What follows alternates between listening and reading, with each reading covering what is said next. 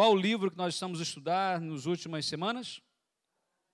Atos dos Apóstolos. Então, Atos, capítulo 5, leremos os versículos de 1 a 11. Atos, capítulo 5, versículos de 1 a 11. E a palavra-chave desta semana foi a palavra qual? Purga. E aí tem a ver com limpeza, e por isso mesmo o tema desta manhã, deixa o teu coração puro. Deixa o teu coração puro. E aí vamos meditar na palavra do Senhor nesta manhã. Atos 5, de 1 a 11. Diz assim a palavra de Deus. Se estás sem a Bíblia, chega mais perto de quem está. Quem, ok? Quem está aí, compartilha com quem não tem, para que todos tenham a palavra. Diz assim: Entretanto, certo homem chamado Ananias, com sua mulher Safira, vendeu uma propriedade, mas em acordo com a sua mulher, reteve parte do preço e levantando ou levando o restante, depositou aos pés dos apóstolos. Então disse Pedro: Ananias, por que encheu Satanás teu coração para que mentisses ao Espírito Santo, reservando parte do valor do campo? Conservando-o, porventura, não seria teu? E vendido não estaria em teu poder? Como, pois, assentaste no coração este desígnio, não mentiste aos homens, mas a Deus. Ouvindo estas palavras, Ananias caiu e expirou, sobrevindo grande temor e a, e a todos os ouvintes. Levantando-se os moços, cobriram-lhe o corpo e, levando-o, o sepultaram. Quase três horas depois, entrou a mulher de Ananias, não sabendo o que ocorrera.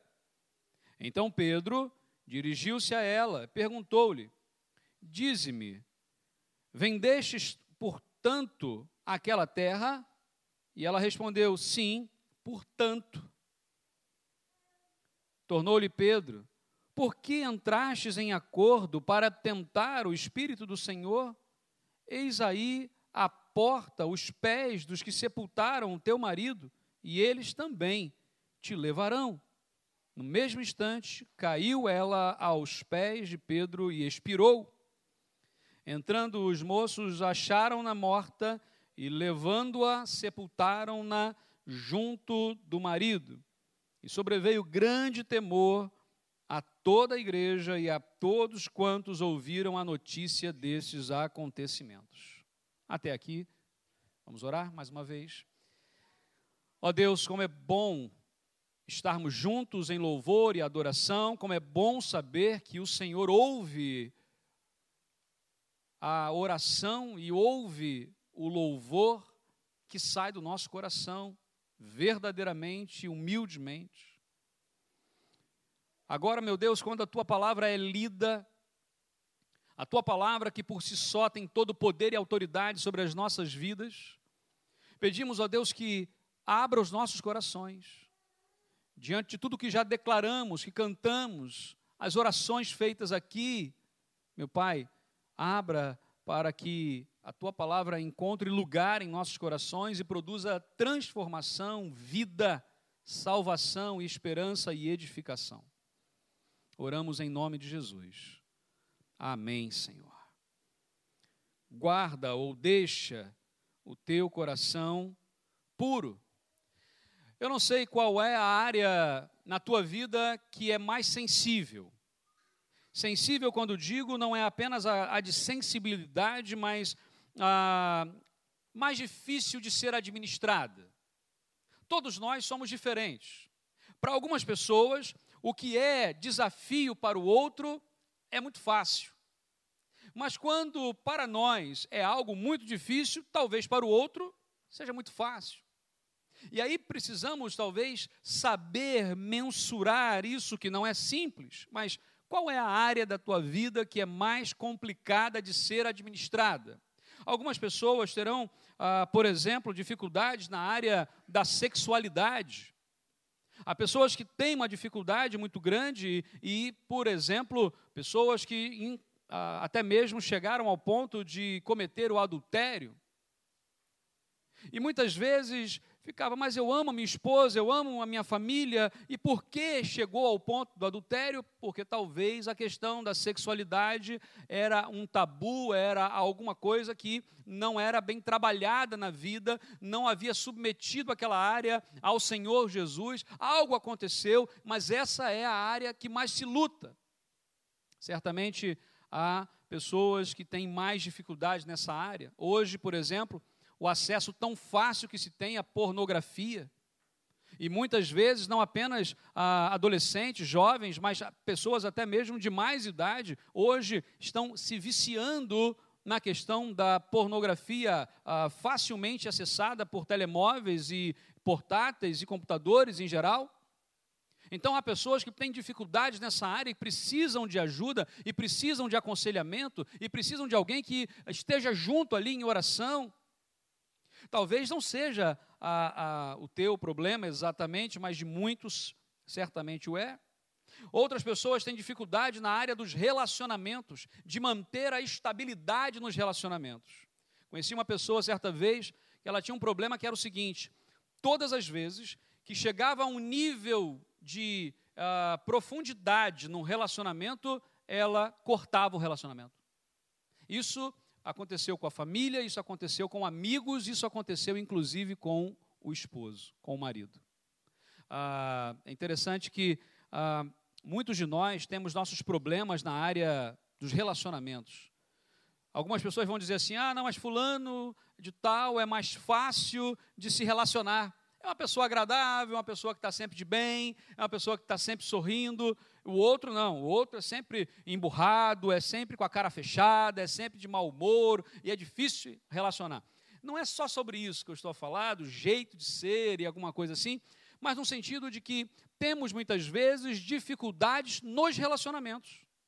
Talvez porque não tivemos um bom relacionamento com os pais, não tivemos bom relacionamento com a família de origem e aí não conseguimos estabelecer um relacionamento de intimidade, por exemplo, com filhos, com ah, o cônjuge em geral, não conseguimos.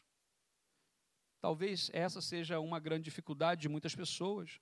Outra área também muito delicada é a área ah, das finanças, do dinheiro. A Bíblia diz que o amor ao dinheiro é a raiz de todos os males.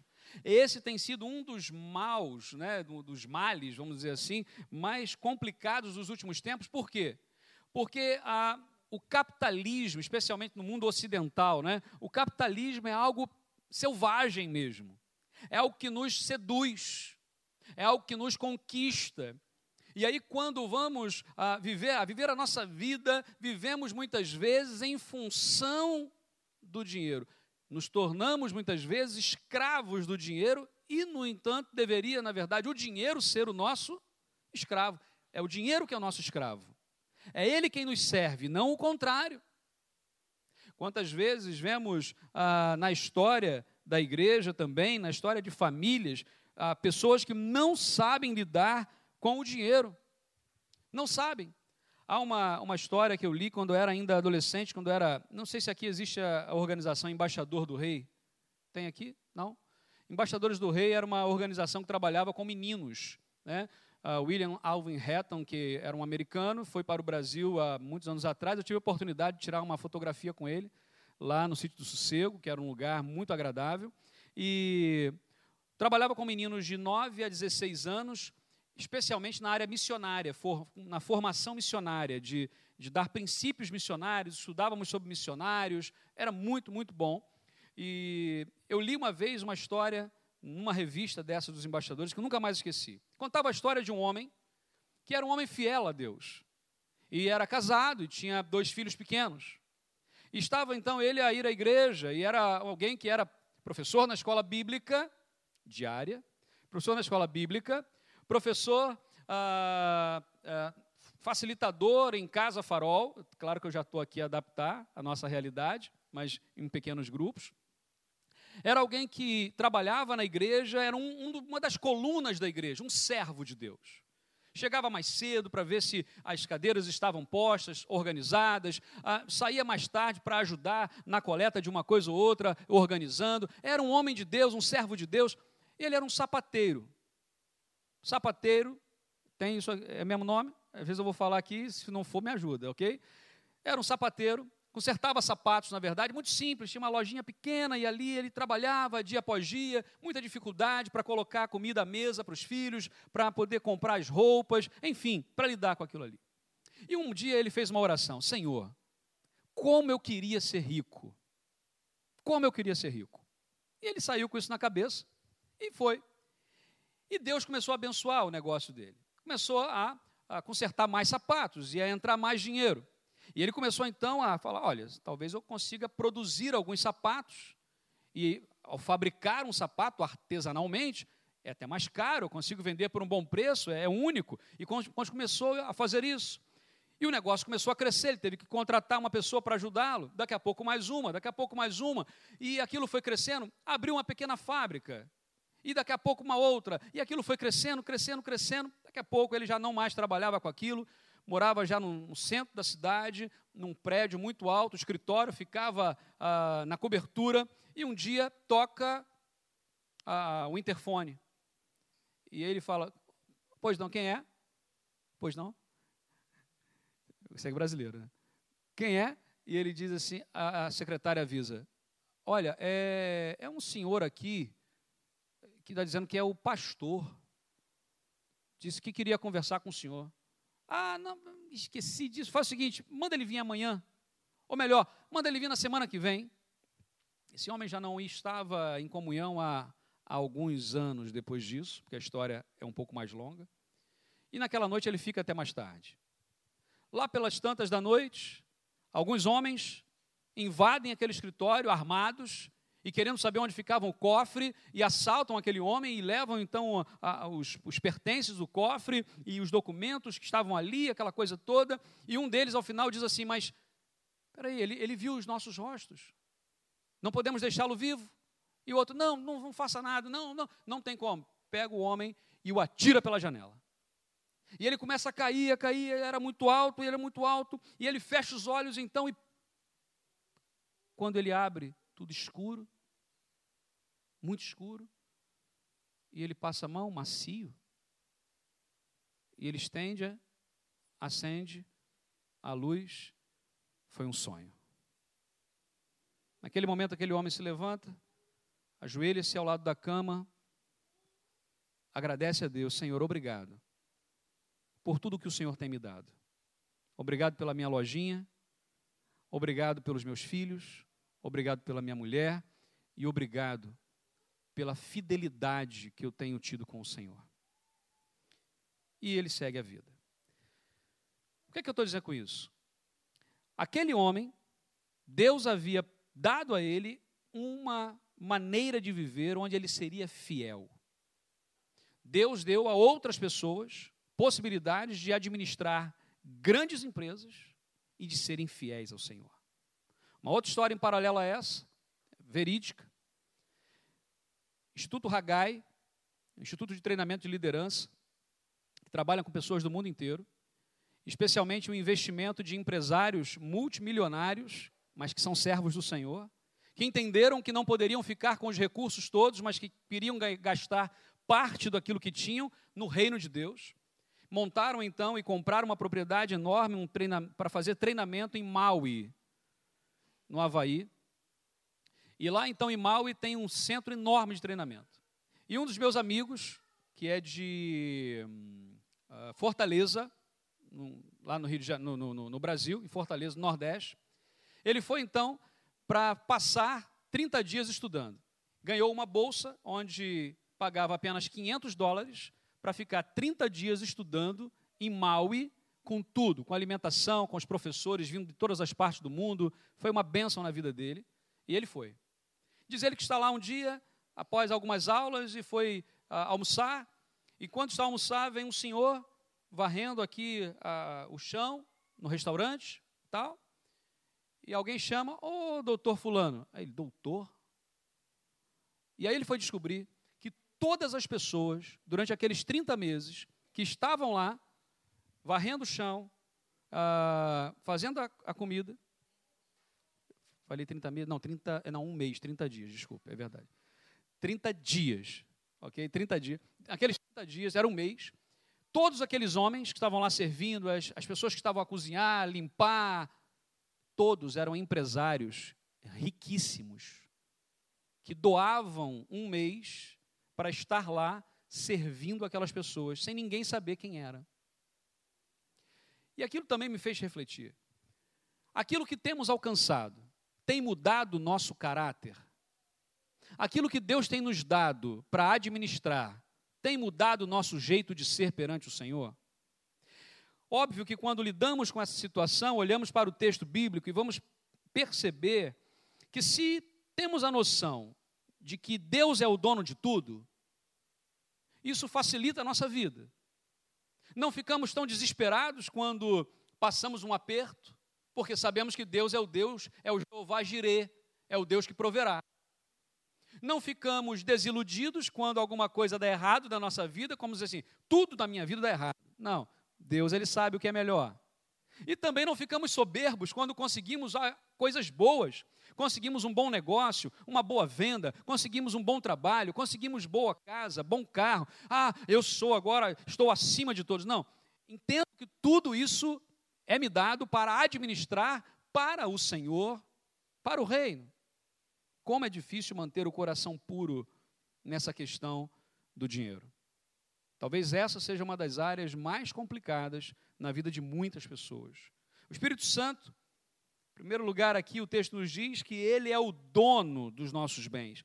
A Bíblia fala o seguinte, versículos 1 e 2: Um homem chamado Ananias, com Safira, sua mulher, também vendeu. Lembra que o texto anterior diz que o José foi lá e vendeu a sua propriedade, deu, ok, para abençoar muitas pessoas e ele foi chamado, apelidado ali, a alcunha que colocaram sobre ele foi a alcunha de Barnabé.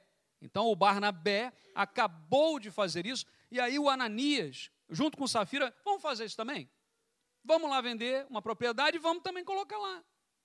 Só que a Bíblia diz que ah, ele reteve parte do dinheiro para si, recebendo diante disso também a sua mulher, sabendo também a sua mulher. E o restante levou e colocou aos pés dos apóstolos. Os primeiros cristãos, meus irmãos, aqui em Jerusalém, eles é, que formavam a comunidade cristã primitiva, vimos semana passada sobre isso, é, eles não começaram a ofertar por uma ordem impositiva dos apóstolos. Os apóstolos não chegaram para eles e falaram assim: Pode vender o que você tem, entregar aqui, porque quem entregar vai ser abençoado. Quanto mais você der, mais você vai ter. Teve alguma coisa assim? Não teve. Não é esse o exemplo que tem na Bíblia. Os apóstolos nunca impuseram aos, aos uh, crentes em Jesus, a, a comunidade cristã, a vender coisas para dar. Eles começaram a fazer porque viram a necessidade, sentiram no coração e assim fizeram. E cada um fazia conforme a sua condição. Porque tem gente que fala assim: ah, eu queria ajudar tanto a matar a fome no mundo. Se eu fosse milionário, eu mataria a fome do mundo.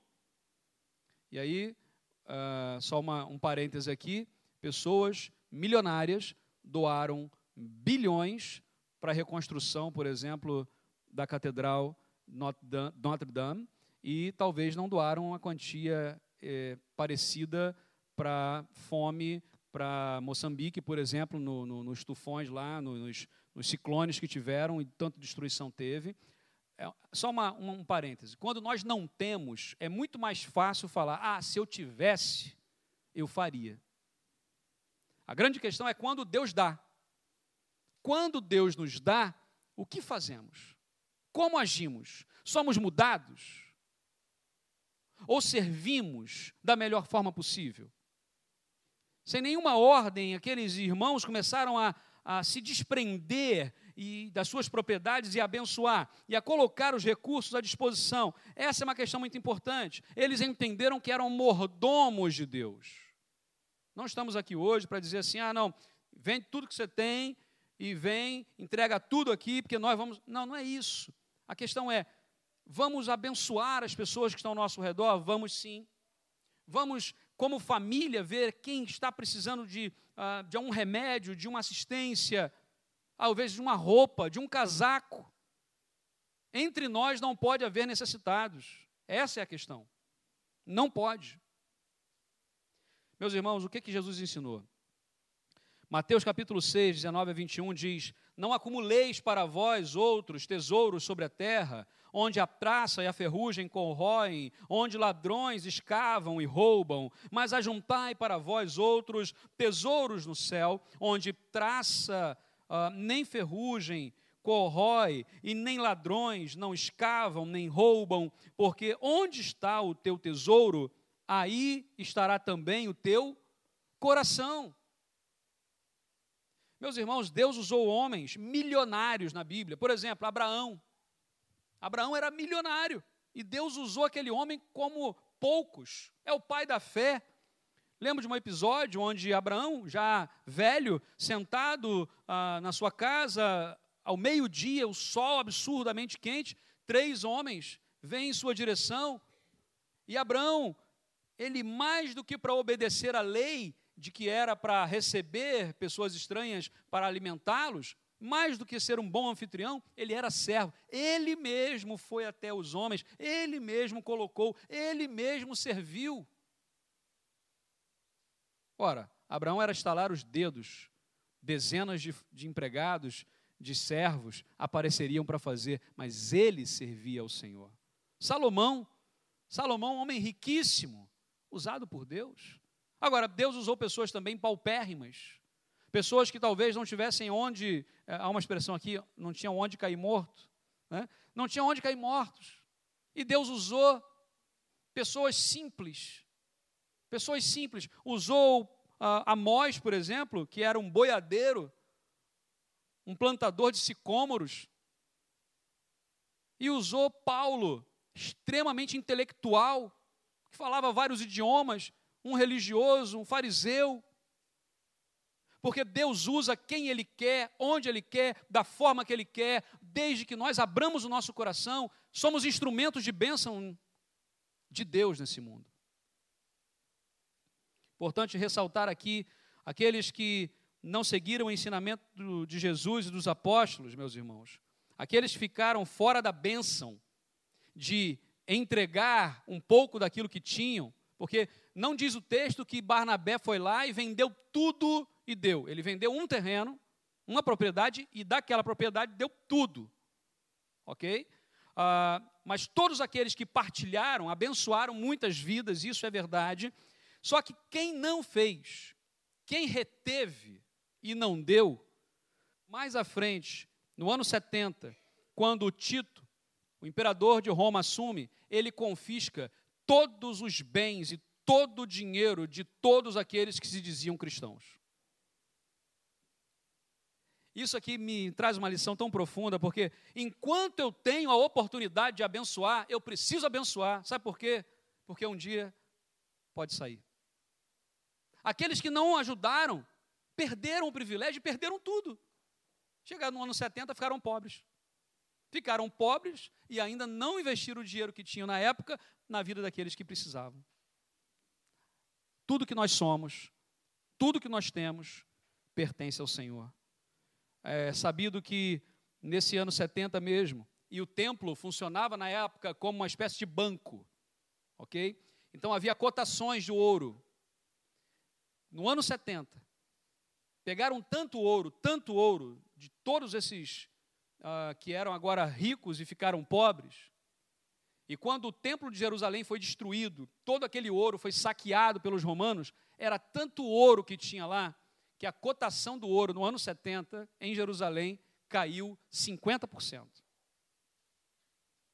Imagina a crise de 1929, a crise econômica dos Estados Unidos em 1929, imagina a crise econômica mundial que começou em 2008, culminou em 2009 e tem reflexo até hoje no mundo inteiro, isso aí não é nada perto do que aconteceu em Jerusalém no ano 70. A coisa ficou completamente louca. Como é bom abençoar as pessoas que estão próximas de nós quando temos a oportunidade. Se Deus tem nos dado a oportunidade de servir, sirvamos. Meus irmãos, quantas vezes os abalos que surgem na nossa vida são apenas prenúncio de que é hora de olhar para fora.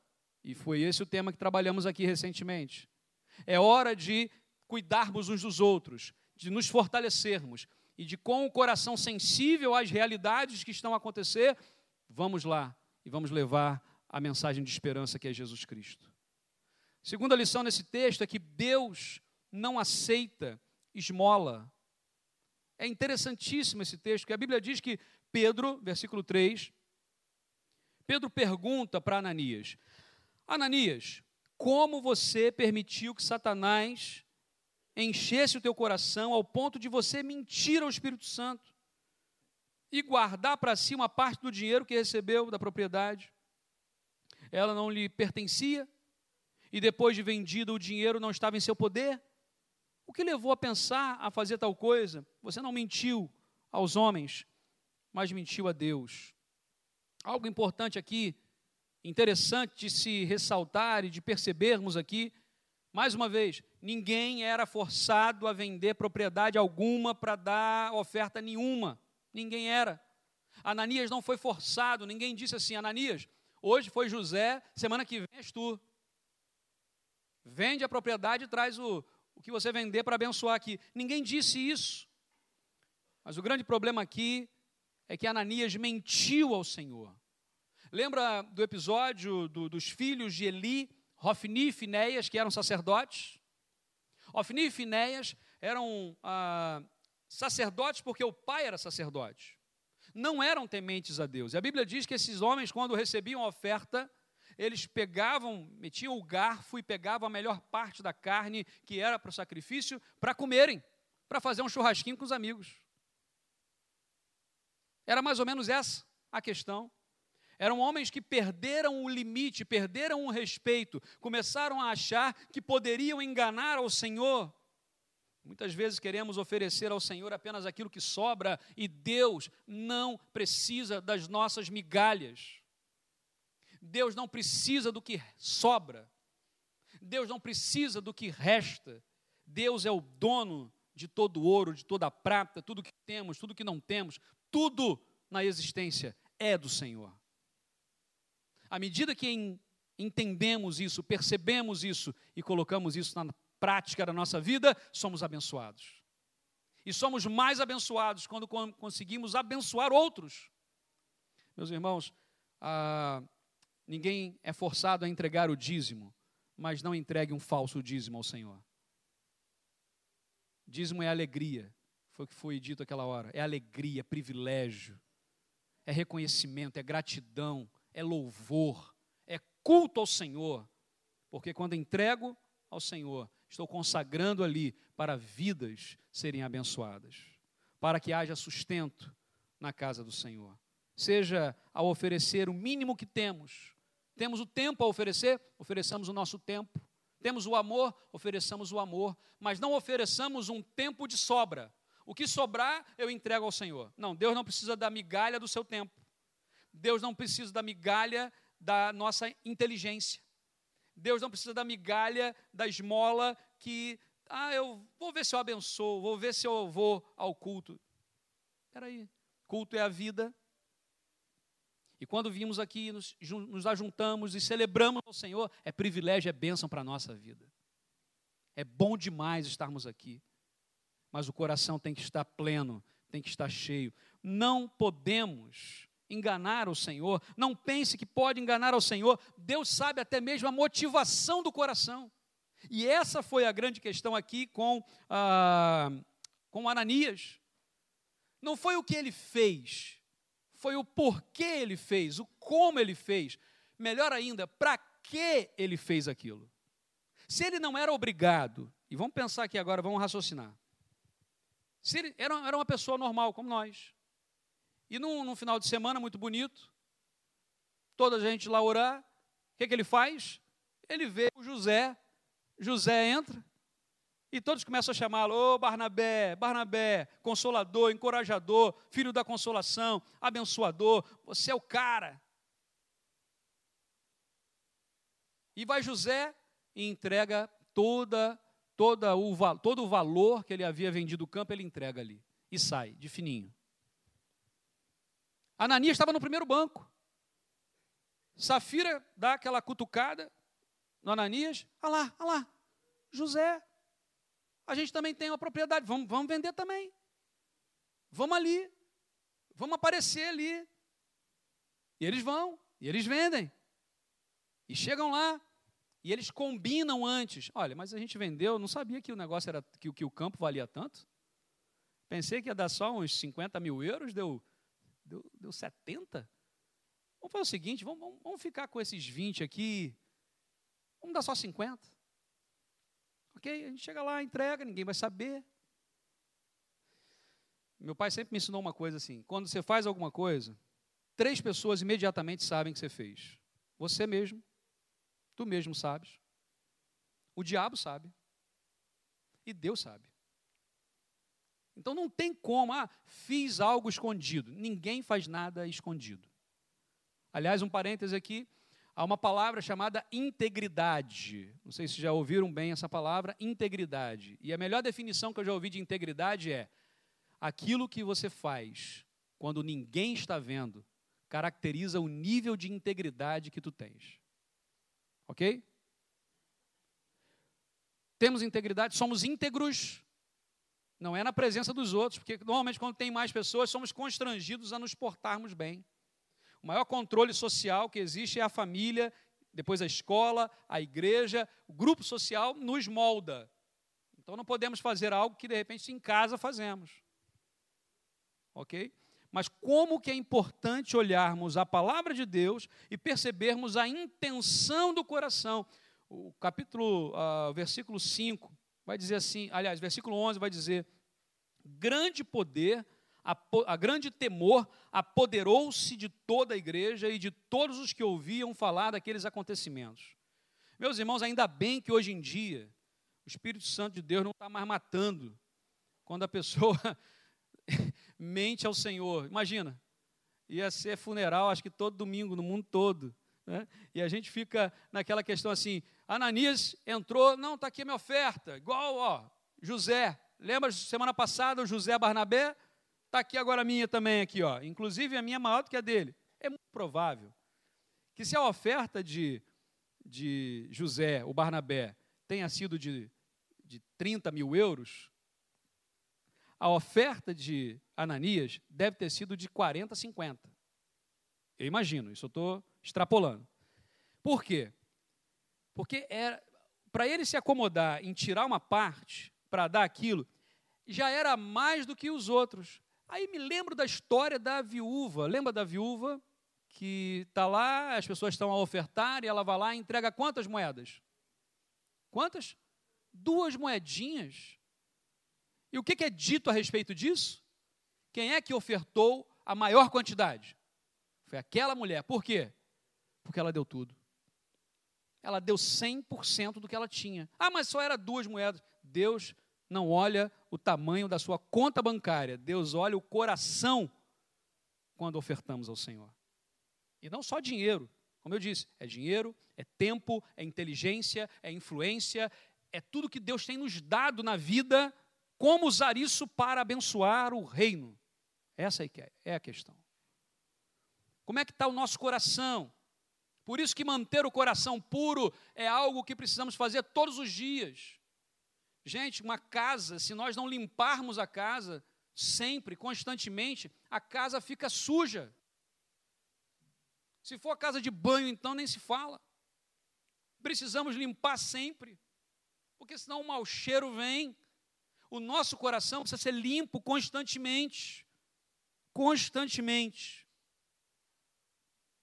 Precisamos limpar o coração. O que que nos leva a tomar as atitudes certas? O que que levou Ananias Um homem que era da comunidade da fé. Um homem que era da igreja primitiva. Esse, esse casal era da igreja primitiva. Mais uma vez, não, eram, não era uma comunidade perfeita. Não era uma comunidade onde todos estavam ali com o pé no céu. Estavam com o pé na terra, vivendo os primeiros momentos, difíceis momentos. Mas nem todos eram como o José, o Barnabé.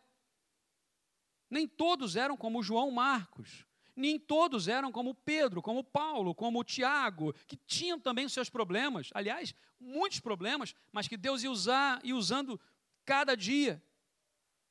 Havia ali o Ananias, meus irmãos. O que, que levou esse homem a fazer tamanha, me perdoem a expressão, burrada? É porque ele errou feio. Por que, que ele fez isso? Se ele sabia que não era para fazer. Aí eu pergunto: todas as vezes que nós erramos, todas as vezes que nós pecamos, todas as vezes que nós falamos coisas que não deveríamos falar, todas as vezes que fizemos coisas que não deveríamos fazer, nós já sabíamos que não devíamos, mas assim mesmo fizemos. Já sabíamos que aquela palavra ia machucar, mas assim mesmo machucamos. Já sabíamos que aquela atitude ia ofender, mas assim mesmo ofendemos. Ananias sabia que não era para fazer aquilo, mas ele faz e combina. Foi premeditado. Vem cá, Safira, minha mulher. A ideia foi tua, você me cutucou, lembra disso? Estou colocando a culpa em Safira agora. Cutucou, e aí? Vai ficar para trás? José agora vai ter mais proeminência do que. E aí vem essa questão. Muito provavelmente, o fato de querer ser maior do que Barnabé, a inveja, a presunção, os sentimentos que vão invadindo o nosso coração, que nos corrompem, que são lixo, que vão se acumulando no nosso coração porque as mágoas, as traições, tudo isso vai ficando como lixo guardado no coração. E se nós não limparmos o coração, em algum momento isso suja tudo. Já viu aquela expressão varrer a poeira para debaixo do tapete? Tem gente que vai limpar uma casa e vai e não tem para onde jogar, levanta o tapete e joga para ali. Joga, leva, joga, levanta o tapete joga mais, joga mais, joga mais. Joga. Chega um momento que vai chegar alguém com um pezão ali e vai fazer assim, pá, e aquilo vai sujar tudo de novo. Sujeira tem que ser limpa. Nosso coração, ele acumula, é, é como se fosse um filtro, eu acho, não sei, um exemplo de alguma coisa que retém sujeira, um filtro, retém sujeira. Já pegou um filtro de carro, filtro de ar de carro? Quando tira o filtro, está na época de trocar o filtro do ar. Outro dia eu troquei lá. Quando eu fui, peguei o novo, todo branquinho, bonitinho e tal. Quando eu tirei o que estava lá, estava imundo, estava imundo, estava, chegava a estar oleoso, sujo, denso. Não passava mais ar ali, não filtrava mais. Eu tive que jogar aquilo fora e colocar o filtro novo. Pronto, resolve-se o problema. O que, que a Bíblia diz? Que Jesus faz novas todas as coisas que devemos viver todos os dias em novidade de vida, é trocar o filtro todo dia, é Senhor, limpa aqui, Senhor, faz novo o meu coração, faz nova a minha intenção. A intenção do coração de Ananias foi reprovada por Deus, foi reprovada por Deus.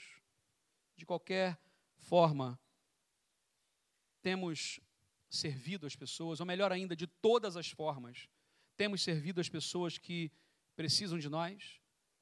Outra pergunta: será que nós temos agradado o coração do Senhor? Lembrando que não adianta fazer para que as pessoas vejam, porque Deus vê, não como vê o homem, mas Deus vê o coração. Ele vê o que está dentro de nós, então precisamos manter puro o nosso coração. Quem é que pode adorar ao Senhor? Aquele que tem as mãos limpas e o coração puro. Tudo o que temos pertence ao Senhor Deus. Amém? A família pertence ao Senhor? Amém? Nosso dinheiro, nossos bens, a saúde, a carreira, o nosso nome, a nossa reputação pertence ao Senhor Jesus. Quando as pessoas olharem para nós e citarem o nosso nome, que elas se lembrem de Jesus. elas se lembrem de Jesus. Como é que está a nossa vida em termos da nossa organização de tempo, de dinheiro? Como é que está a nossa vida temporal, financeira? Momento de nós organizarmos isso. Deixa o teu coração puro. Deixa Jesus limpar onde nós não alcançamos. Porque há lugares na casa, quando vamos varrer, fica um cantinho ali que não dá para limpar direito. Fica debaixo de algum móvel pesado. Mas de tempos em tempos é preciso arrastar aquele móvel e limpar aquilo que está lá atrás. Jesus faz isso na nossa vida. É tempo de mantermos o coração puro.